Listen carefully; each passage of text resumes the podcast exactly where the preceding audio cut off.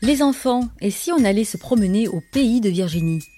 Je suis Virginie Valls et tous les 15 jours, je vous amène dans ma valise pour aller découvrir l'Aude et les Pyrénées-Orientales.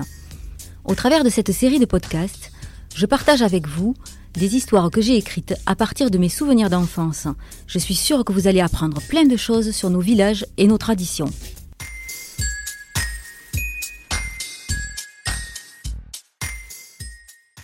Notre carnaval n'est pas une tradition réinventée pour les besoins d'un quelconque essor touristique, mais un folklore à l'état pur, sans reconstitution aucune, qui a marqué plusieurs générations et appartient à notre patrimoine culturel.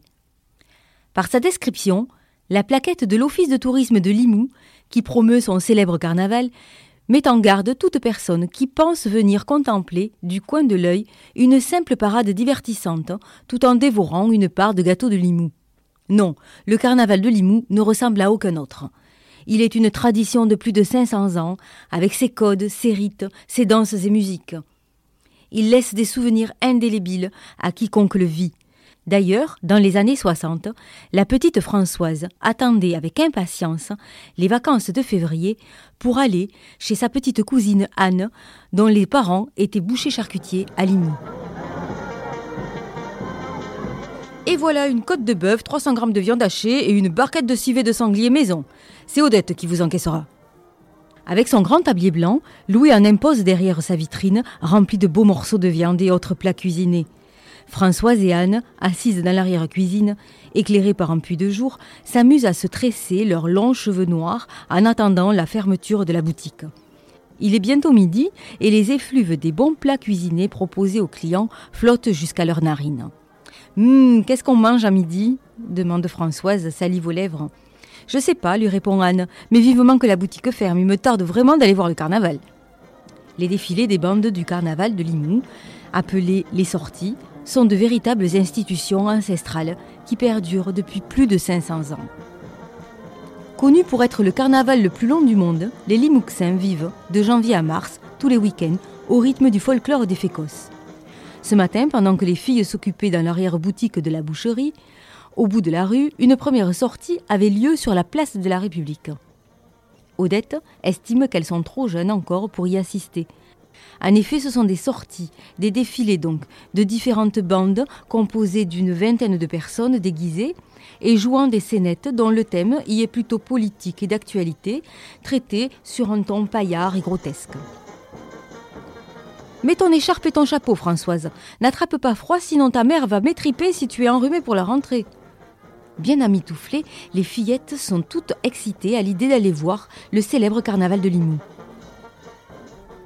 Les après-midi, les bandes arborent leurs costumes traditionnels. Derrière leurs masques, les carnavaliers méconnaissables déambulent sur les musiques traditionnelles des trombones, trompettes et caisses claires. Les pierrots, masques blancs sur le visage et imposantes collerettes, défilent dans leurs costumes argentés ou dorés. Couverts de la tête jusqu'au bout des doigts, ils se balancent de droite à gauche, les mains en l'air. Un peu craintive mais intriguée par ce spectacle, les cousines s'agrippent à la large jupe d'Odette quand un personnage entièrement masqué, perruque blonde et boa en fourrure jaune, vient leur jeter au visage une poignée de confettis en riant bruyamment. Les cheveux parsemés de petits morceaux de papier blanc, Françoise suit des yeux ce personnage mystérieux qui, tout à coup, surjoue un pas qui se veut discret et se place juste derrière une jeune femme. Il se penche sur son épaule et lui glisse doucement à l'oreille. Je sais où tu étais hier soir.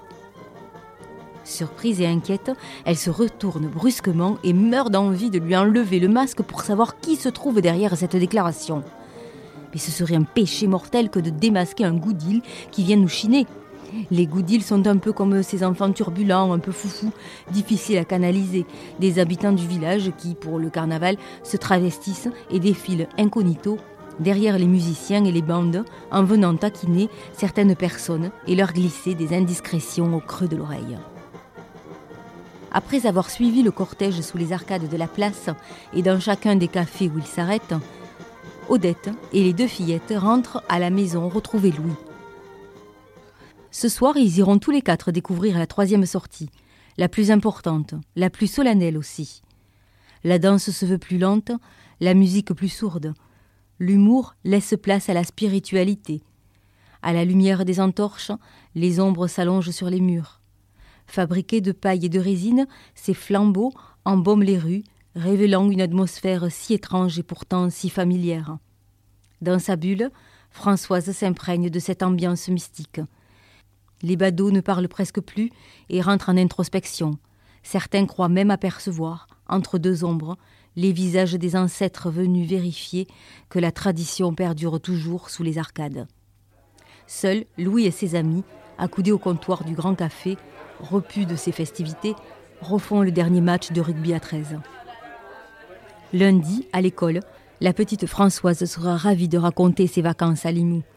Mais ses copines ne comprendront peut-être pas son engouement, car le carnaval de Limoux ne se raconte pas, il se vit.